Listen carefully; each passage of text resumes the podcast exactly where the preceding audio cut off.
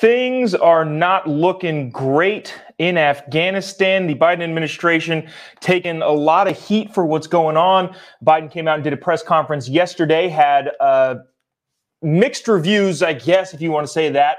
The reviews from the media went from terrible, it's the worst thing I've ever seen, to not awesome. So, really, no big amount of praise for Joe Biden as he addressed the nation yesterday. Um, but more of that to come. We've got a lot of new information, not necessarily new information, but a lot of commentary on how this is being handled as the Taliban are doing some different things in Kabul, the major city in Afghanistan that they've taken over just recently. So, all of that stuff on the way. Thanks so much for watching the Jobob Show. It starts right about now. Three, two, one. Here we go.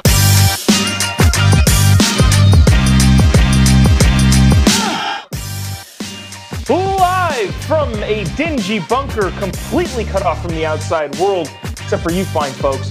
My name is Jobob. This is the Jobob Show. Thanks for tuning in.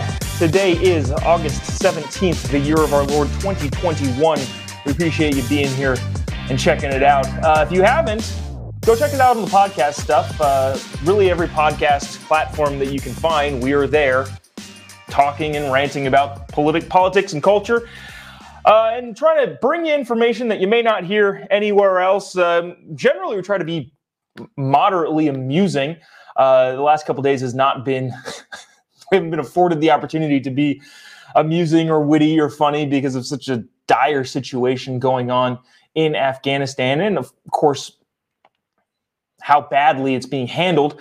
Um, but nevertheless, uh, more information is coming out from Afghanistan, but also people starting to weigh in on President Biden's address yesterday. So we're going to cover a lot of that. We've got a really interesting interview that was given on MSNBC of all places. Uh, a guy named Matt Zellers, former military, um, really, really critical of Joe Biden's address yesterday. We'll get into that in just a few minutes. First, I got to tell you about capitalist propaganda. Capitalist propaganda is the best way to tell your friends that their socialist ideas totally suck. Get your capitalist propaganda gear at capitalistpropaganda.us. A lot of cool, fun stuff. Make sure you promote capitalism because uh, apparently we have to nowadays. This is the one I was wearing yesterday. Go ahead and use your iPhone to tweet about how much you hate me. You're welcome. Love capitalism. Capitalism rocks. All of the great capitalist propaganda gear over at capitalistpropaganda.us. So make sure you go check it out. So without further ado, I, uh, Tucker Carlson, he's a polarizing guy. Also, he's hilarious. Um, he had a, he had a, he was on fire on his opening monologue. It it seems like it's almost like a uh, late night show. Uh, without the celebrity gossip and all that sort of stuff, uh, at least for the beginning part of his monologue. He is he has perfected snarkiness and witticisms uh, in that opening monologue. But yesterday he said, uh, remarking on the fact that how did the intelligence community miss this? Uh, well, it's probably because they're reading your texts about anti-trans rhetoric, which is just funny, but also speaks to a broader point. Uh, last month, we all saw the clip of General Mark Milley, the um, chairman of the Joint Chiefs of Staff, talking about critical race theory and how important it is to understand white rage and all of that nonsense. Instead of if if if he took the even couple minutes, even one minute that he spent reading about critical race theory and how it inf- inflicts itself into the military, he took one minute and instead focused that one minute on Afghanistan. I think it would be worth it given how bad the situation has unfolded. Tucker was also talking about how the United States apparently has been pushing our wokeness on Afghanistan for the last 20 years. Uh, the, the university in Kabul receiving funding from the United States was promoting gender studies um, and had military quotas that they had to meet with women. Look, this is this is not an anti-equality thing. It's it's simply a there are enough problems going on in the United States uh, that we have to deal with. Um, we are barely getting that stuff, making any of that stuff work. And I don't I don't think we're making it work at all. But if you're going to make the argument that it's barely working here, it certainly wasn't going to work over there. But apparently, that's the stuff we were pushing abroad in Afghanistan. We were exporting wokeness to the sand countries. Um, how is Afghanistan going to make that work? It's it's just not. Um, other thought, other opening thought of the day. If you're taking in the news media, whether it's ABC, CNN, MSNBC, CBS, any of the big news media, here's the thing that I want them to stop doing. I want them to stop using the terminology that these terrorist organizations or dictating organizations use. We don't have to use their terminology. We can call things what they are. For example, you see on all these talk shows Taliban going door to door and requesting to, not requesting, grabbing young girls to be married off to them. We don't have to say married off. We can call it what it is. It's, it's forcible rape, is what it is. Uh, and that's what the Taliban is doing. We don't have to use their terminology in the same way that we, we call Xi, Jinping, Xi Jinping the president of China or Vladimir Putin the president of Russia. We have a president because we have an electoral system. And that electoral system elects a sitting president. We don't have to use that terminology for them because that's not the case in Russia or the case in China, but we use the same ter- terminology. So I would implore the news media to stop using the terminology of these radical terrorist groups because it plays into them being accepted into modern culture. They're not marrying off young girls. That's not what's happening. It's harassment, it's rape, it's it's the worst things you can think of. And we have our news media calling it what they're calling it in an attempt to spin us. I say we stop playing into that. That's my opening thought for the morning. Um, couple other fun things that not necessarily fun, maybe fun's not the right term, uh, but Jonah Goldberg had a really had a had a really amusing tweet uh, that I saw uh, this morning. Let me pull it up here really quick, make sure I can get it on the screen so that you can see. Um, remarking on the Joe Biden uh, press conference yesterday, uh, Jonah Goldberg tweeted. Biden, the buck stops with me. I take full responsibility, but my hands were tied by Trump. And this is the Afghan military's fault. We were prepared. We were prepared for this, but we were caught off guard. We're giving the country to the Taliban, but we hold them accountable, which is hilarious uh, to think about it when you think about it like that.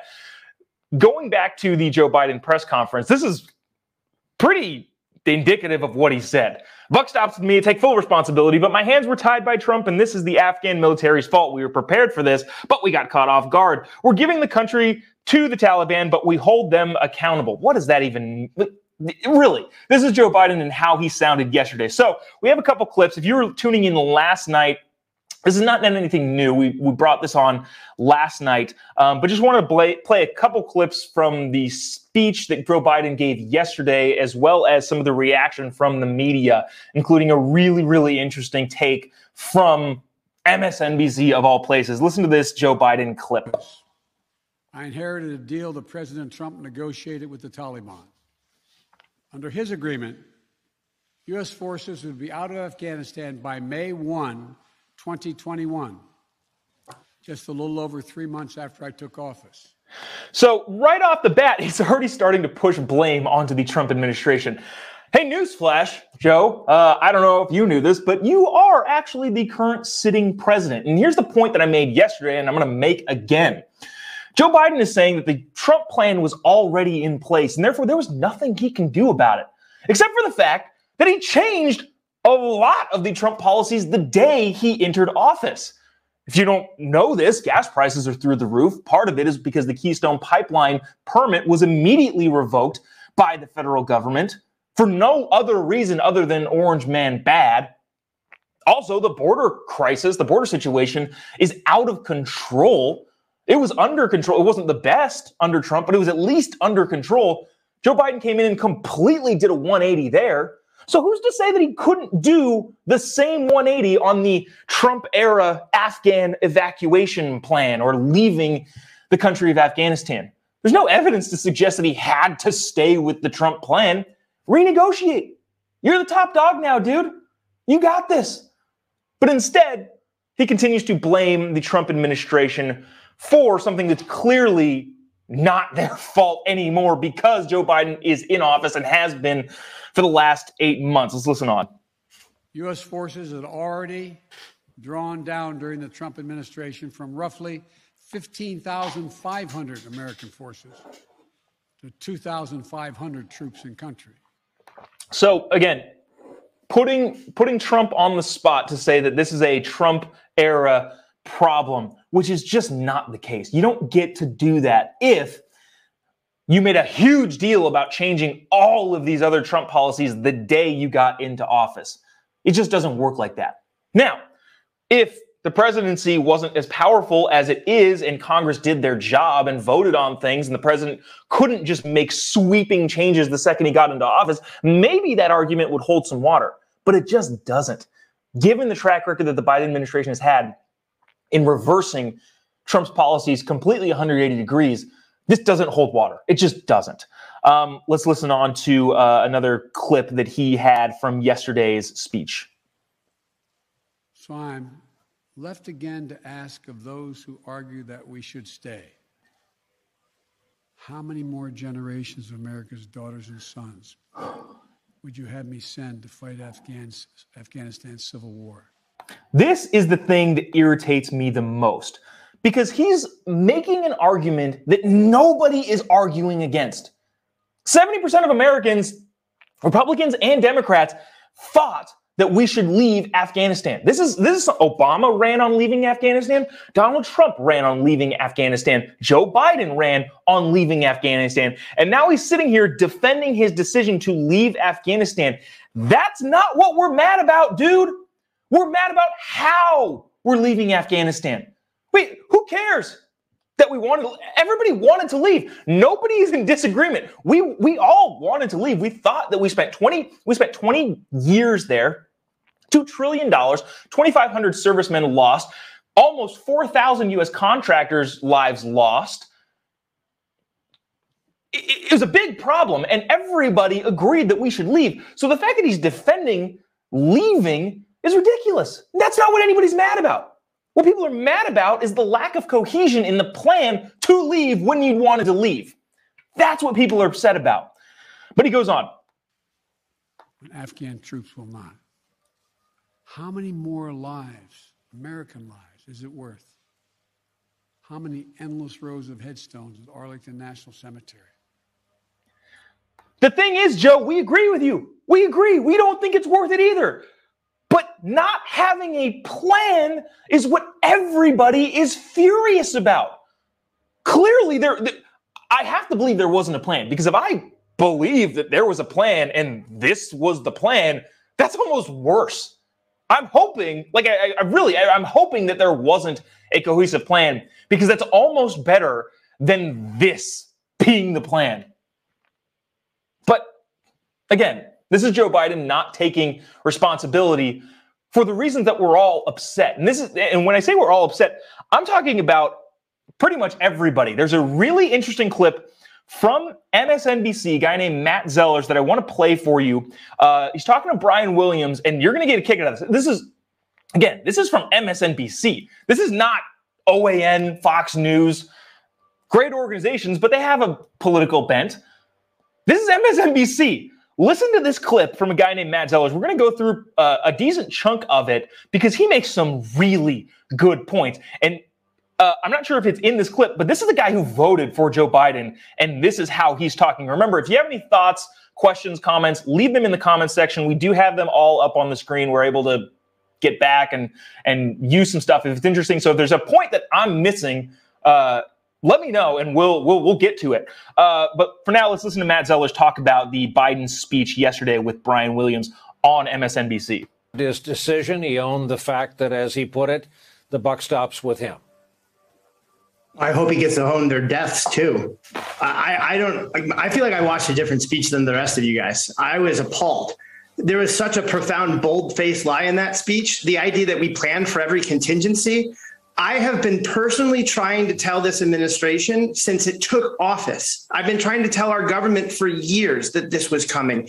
We sent them plan after plan on how to evacuate these people. Nobody listened to us. They this is so. This is really interesting. Um, Brian Williams sets up the question, um, saying that Joe Biden owned this mistake. Uh, this guy Matt Zellers, who is a military veteran, who he says in this interview voted for Biden says that he hopes that owns the deaths too, uh, and get to he'll get to why he thinks that. Um, but just just fascinating how it's unescapable, inescapable for the left now at this point to excuse the actions of the Biden administration, given how bad this stuff has got. Let's listen on um, again here. Well, let's look at a couple comments. Respect the man for speaking the truth. Yeah, seriously. Um, yeah, respect uh, credit where credit's due.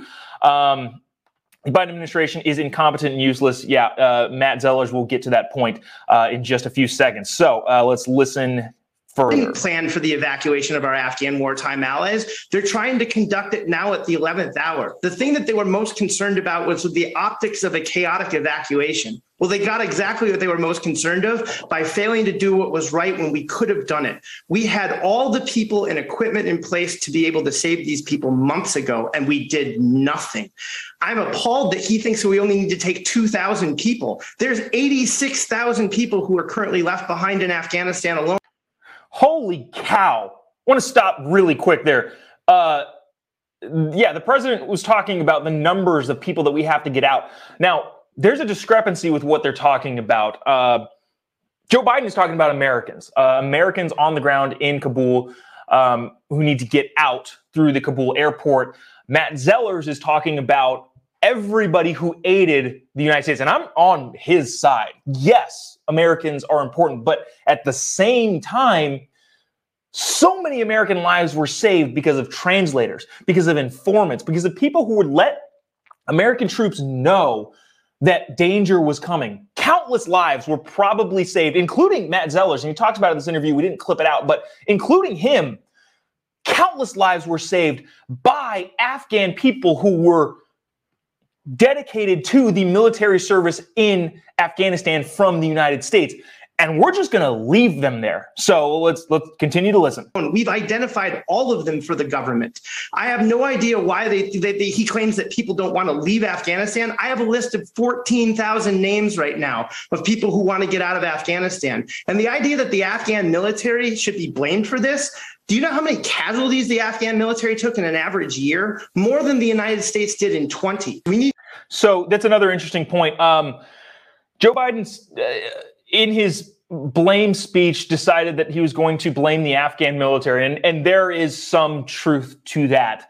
Uh, the Afghan military didn't really do much in the way of helping themselves throughout this entire process. Having said that, to say that they did nothing to help themselves over the last several years, uh, since 2014, is a stat that I read, almost 60,000, 60,000 Afghan troops have died fighting for their country in Afghanistan. That's not a small number. He's saying that every year they've lost more people than we've lost in 20 years. Now, that's not good news, it's just a stat. But what he's saying is Joe Biden essentially blamed not only Donald Trump for the plan, but also the Afghan military forces, uh, in which we've been propping up for the last 20 years, spent trillions of dollars doing so. I think Antony Blinken said we spent $85 billion paying their salary and paying for their training, uh, and they lost in a week.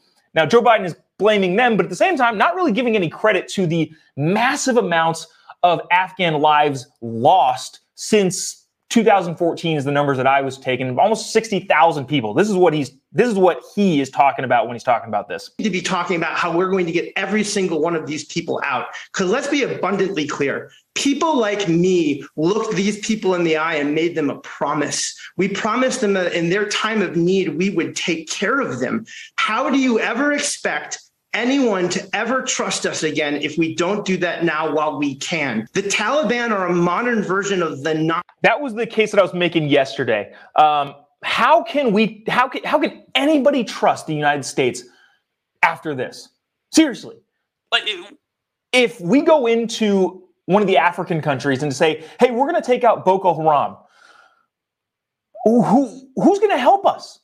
We need translators, we need informants, we need all of these things from the local people in order to aid in whatever it is that we're doing. Who is going to trust us? And how does that make us look on the national stage? Because I hate to be to pile on to the bad news, but remember, we're also in we we have Cold War style relationships with China right now. And what that means is that China is trying to get countries onto their side. We're trying to get countries onto our side. We're in a battle for the allegiance of other small countries around the world to come to our side instead of China's side. And what we did in Afghanistan just what's still happening in Afghanistan is not going to convince those countries that we're going to have their back when it's needed. What happens if, Tai- if China invades Taiwan? Well, I don't know. Well, we said we, we, we currently have a treaty with them, but if Afghanistan is any example, well, what does that mean? I have no idea. Um, he continues, really good stuff from, oh, again, we're listening to, if you're just joining us, listen to Matt Zellers from um, MSNBC, of all places, on MSNBC talking about uh, the situation going on in Afghanistan and evacuating all of the people that we needed to evacuate. Care of them. How do you ever expect anyone to ever trust us again if we don't do that now while we can. The Taliban are a modern version of the Nazis. And if this was Dunkirk, do you think British yachting pilots, the British captains that were sailing their boats heroically into uh, Dunkirk, do you think they were asking on the beaches if the people they were picking up were Brits or French? Or do you think they were just trying to get people away from the Nazis? Every Afghan we leave behind is going to be left behind to a horrible existence. And if we don't take them now while we can, that is as much on us as it is on the Taliban who will hang or behead them. So this is that that's another again another huge statement there that he's really pointing out the obvious. He said earlier there's 86,000 people who have aided the United States or are Americans uh, he said he has a list currently of 14,000 people in Kabul who want to get out. Joe Biden, again, in his speech, said that some of them don't even want to get out. I think we have that clip. We might play it a little bit later if we can find it. But he's saying, what, what are you talking about? There, of course, the people want to get out. There are 14,000 people right now in the area that you're in that want to get out that we can't get out. But Joe Biden saying, well, we didn't pull them out because they didn't want to leave. This guy's not buying it. Um, yeah, let's uh, let's continue to listen. You know, you want to talk about bipartisan solutions. On May 17th or May 18th, there were 30 members of the Senate. Hold on, this is fascinating. Go say we're gonna we're gonna listen to this too, but this is this is something that I didn't know, and we uh, were able to find out from this guy Matt Zellers. He's talking about. Um, he said in the beginning, if you weren't listening, that he he as well as a bunch of other people have been trying to tell the Biden administration this is coming. So when Joe Biden is saying this is a shock and a surprise the answer is kinda, uh, because apparently people have been telling him for months. This guy says years that this is coming. Now, we inevitably had to leave Afghanistan at some point, but the process in which to do that is going to be chaotic if we don't take these following steps. Uh, so, listen to what he says about the um, congressional component to this, uh, trying to get. Uh, people out of Afghanistan. As it is on the Taliban who will hang or behead them. You know, you want to talk about bipartisan solutions. On May 17th or May 18th, there were 30 members of the Senate 15 Republicans, 15 Democrats. People like Patrick Leahy and Ron Johnson. I don't know of another issue that these two people agree on, but they all sent a letter to the president. Point number seven on that letter, by the way, urges them to begin the immediate evacuation. This was in May of our Afghan wartime allies. Congressmen Crow, Moulton, Gallego, Kinzinger, um, Pete Meijer, you name it, they've all said the same thing in the House that we needed to start evacuating these people around the same time. Congress has been great. We built this administration a bipartisan solution to get this done. This administration, however, has never responded to a single request that any of us have made to meet with them.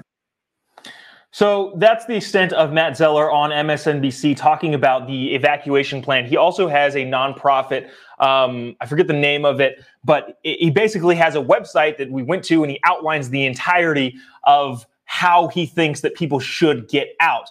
Um, Another interesting thing that I saw on the MSNBC yesterday was Brian Williams talking to, I don't know the name of the specific general, but Brian Williams was talking to one of uh, the military people that and asking currently the Kabul airport is being surrounded. This is next topic we're going to get into, but Brian Williams was asking why didn't we leave the air base that we have that's already fortified on the outskirts of Kabul? Why didn't we leave that open and make that the last thing that we close?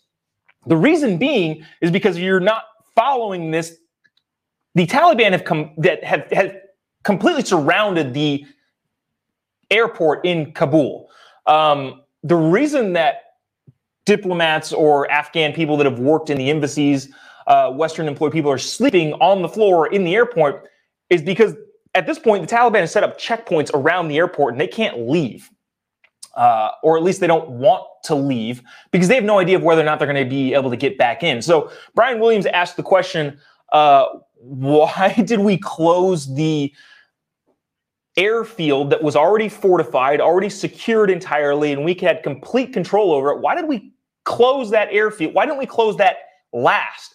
Uh, and the general he had on basically said, uh, We have no idea, which is just a further indictment of how bad, how poorly orchestrated this evacuation thing was. Again, Matt Zeller saying, get 86,000 people that we need to get out of Afghanistan. The Biden administration has authorized, I think, 7,000 new American troops to go into Afghanistan to try and get people out, which is, again, somewhat amusing. The fact that we've now have more people there as we're leaving as opposed to when we were trying to leave. But, anyways, 7,000 more people are going to try and get uh, the rest of people out. But 86,000 people, how do we not have a plan for that? Uh, and he makes a great point of why is the fact that why did we close the airfield outside of Kabul instead of just leave it open and make it the last thing to close? Because now we're dependent on the airport that the Taliban have now surrounded. Uh, we've got a couple interesting pieces from this is from the Wall Street Journal. Taliban consolidate control in Afghan's capital. Thousands remain stranded. Uh, the Wall Street Journal reports thousands of Afghans employed by Western embassies in Kabul remain stranded in the city, unable to enter the airport for evacuation flights. Military flights resumed as the U.S. sent additional troops to secure the airport, but access remained difficult as the Taliban erected checkpoints at the entrances, turning people away. Some evacuation, actuation, eh, some evacuation flights were leaving nearly empty as a result. So the flights are going. The, the flights are going out of Kabul into wherever it is that they're going, but some of them are empty. There's empty seats. Now, if you remember all of the footage from the other day, let's bring up some of the some of the footage uh, that has been going on. We'll kind of have this play in the background so you can watch, but people are fleeing at, a, at an alarming rate. Uh, this is the airport. So this is a this is the airport yesterday or two days ago of people trying to get on the planes. It's just chaos on the tarmac, which is just. I hope none of us ever have to feel the desperation that these people were feeling during this process. There's uh there's that video that's been making the rounds. I think it's coming up of the people running alongside the C-16 trying to get on the airplane, people desperately holding on to the edge of the airplane saying they might be able to or, or hoping that they might be able to get on um, these are people rushing well rushing around the Kabul airport um, but the scenes that are that are coming out of Afghanistan are are are absolutely heartbreaking, honestly. And I hope that we never have to deal with the desperation that these people are dealing with. Um, the main point I was getting at is you saw how full some of those flights were and how full some of the airplanes were. Uh, there's some audio that we we just picked it up too short notice to put it on this show, but we'll play it tomorrow of this air traffic controller asking a pilot, how many people are on your plane? The guy says 800. And the air traffic controller is like, whoa, that's that's insane. However, what the Wall Street Journal is reporting is that some of the flights are, are leaving empty. Taliban agents continued searching the offices and homes of Afghans affiliated with Western governments and organizations, co- collecting evidence. At the checkpoints that sprang up around the city, they inspected residents' smartphones for illicit content and for communications in English. So, Taliban, there's a couple different things going on here. The Taliban is setting up for us to leave. We have to remember that right now, everything that is happening in Kabul and happening at the airport and the flights leaving is at the discretion of the Taliban. Taliban are letting us leave or letting people leave, civilians, because at, at, least in my mind, the opinion that I have is they just want to control Afghanistan at this point. And the faster the news media and everybody gets out of there, the more, the faster they get to control that city and that country. But it's all being done at the whim of the Taliban. There's been negotiations in uh, Qatar where I would assume we're paying them to allow us to continue doing what we're doing and get people out as quickly as possible. But keep in mind, the reaction from the Taliban has been moderately tempered. And the reason for that is they can't wait for us to get out. They can't wait for the cameras to leave and everything, the, the global attention to shift somewhere else. And that is when they'll start cracking the whip. Right now, they're going door to door basically compiling lists. Now, in the rural areas, they're going door to door and you're shot on site. There's enough evidence that that's happening that that's that's that's what's happening out in the rural areas.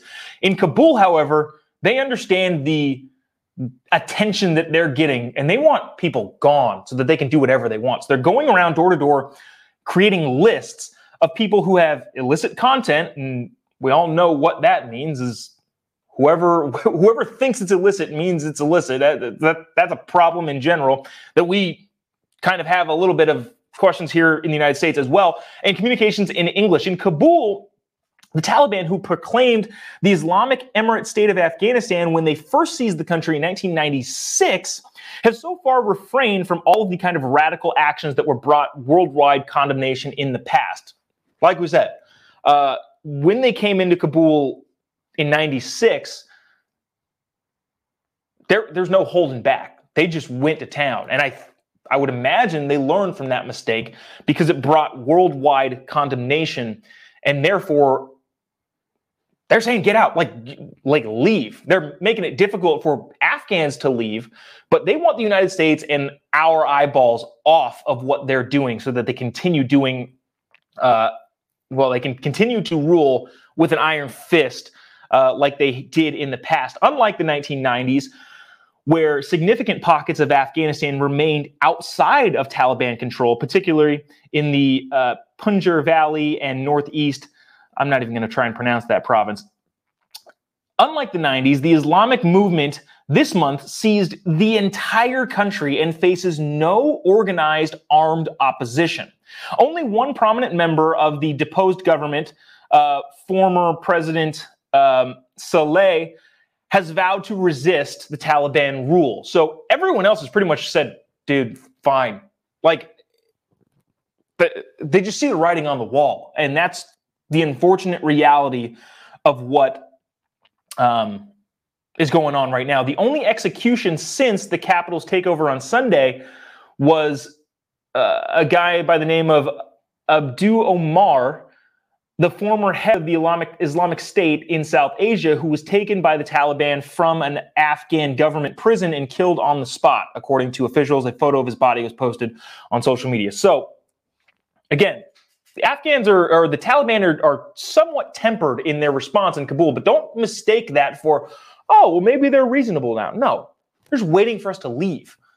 Waiting for us to leave so the cameras and eyeballs aren't shifted towards them. Um, Last thing I think we want to bring up is a lot of articles that we didn't get to. Maybe we'll get to some of them tomorrow. The Wall Street, or sorry, the Washington Post had a really interesting piece about kind of how this got so bad. They've got insider voices from the administration saying, uh, we some of us saw this coming, and the administration said no. Really interesting article in the Washington Post. Maybe we'll get that to that tomorrow. Don't really have time for it today. Uh, I want to get to this headline really quick from the Guardian: Afghan women defiance and despair. I never thought I would have to wear a burqa. My identity will be lost. Um, as the city uh, falls to the Taliban, women fear that the freedoms that they won in 2001 will be crushed. Um, and that's, again, an unfortunate reality of the situation. Uh, it would have been great if the Afghan government and the Afghan military would have been able to withhold, and maybe they could have if we had a better plan of getting out. But this is the reality of the situation, and it's it's terrible. But I, I don't I don't know what else you do. Um, yeah, we we have to get off. Uh, we have to get out of there. I want to bring up this comment. We talked about this earlier on, but we've got new people uh, watching on all of the different platforms.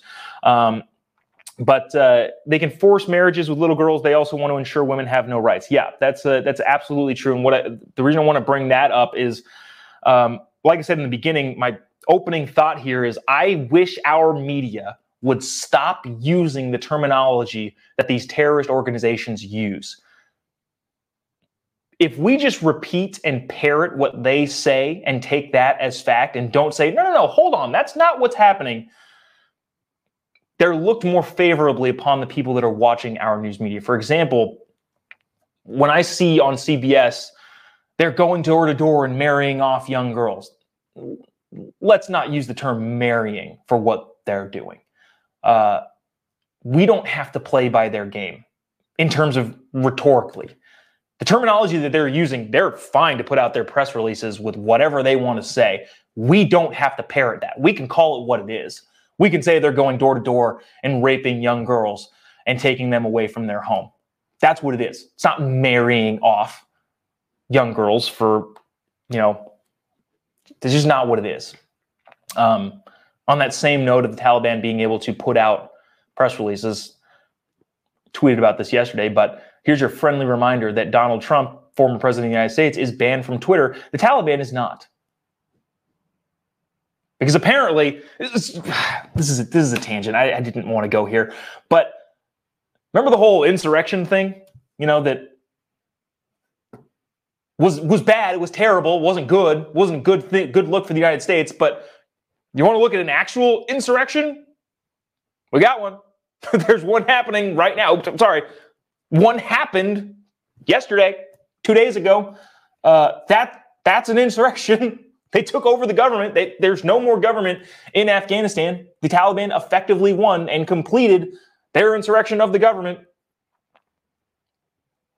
Taliban still has a Twitter. Donald Trump doesn't have a Twitter. That's all I'll say.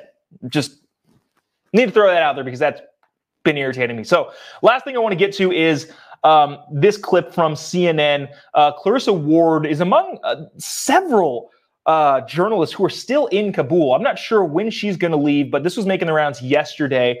Um, and there's uh, there's different. There's a lot of people. Uh, I'm going to stop the clip at a certain point and explain why I think that the criticism from the right is wrong. Um, but listen to this clip from Clarissa Ward. As soon as we leave our compound, it's clear who is now in charge. Taliban fighters have flooded the capital. Smiling and victorious, they took this city of six million people in a matter of hours, barely firing a shot. This is a sight I honestly thought I would never see. Scores of Taliban fighters, and just behind us, the U.S. Embassy compound. Some carry American weapons. They tell us they're here to maintain law and order. Everything is under control. Everything will be fine, the commander says. Nobody should worry. What's your message to America right now? America already spent enough time in Afghanistan. They need to leave, he tells us. They already lost lots of lives and lots of money. People come up to them to pose for photographs.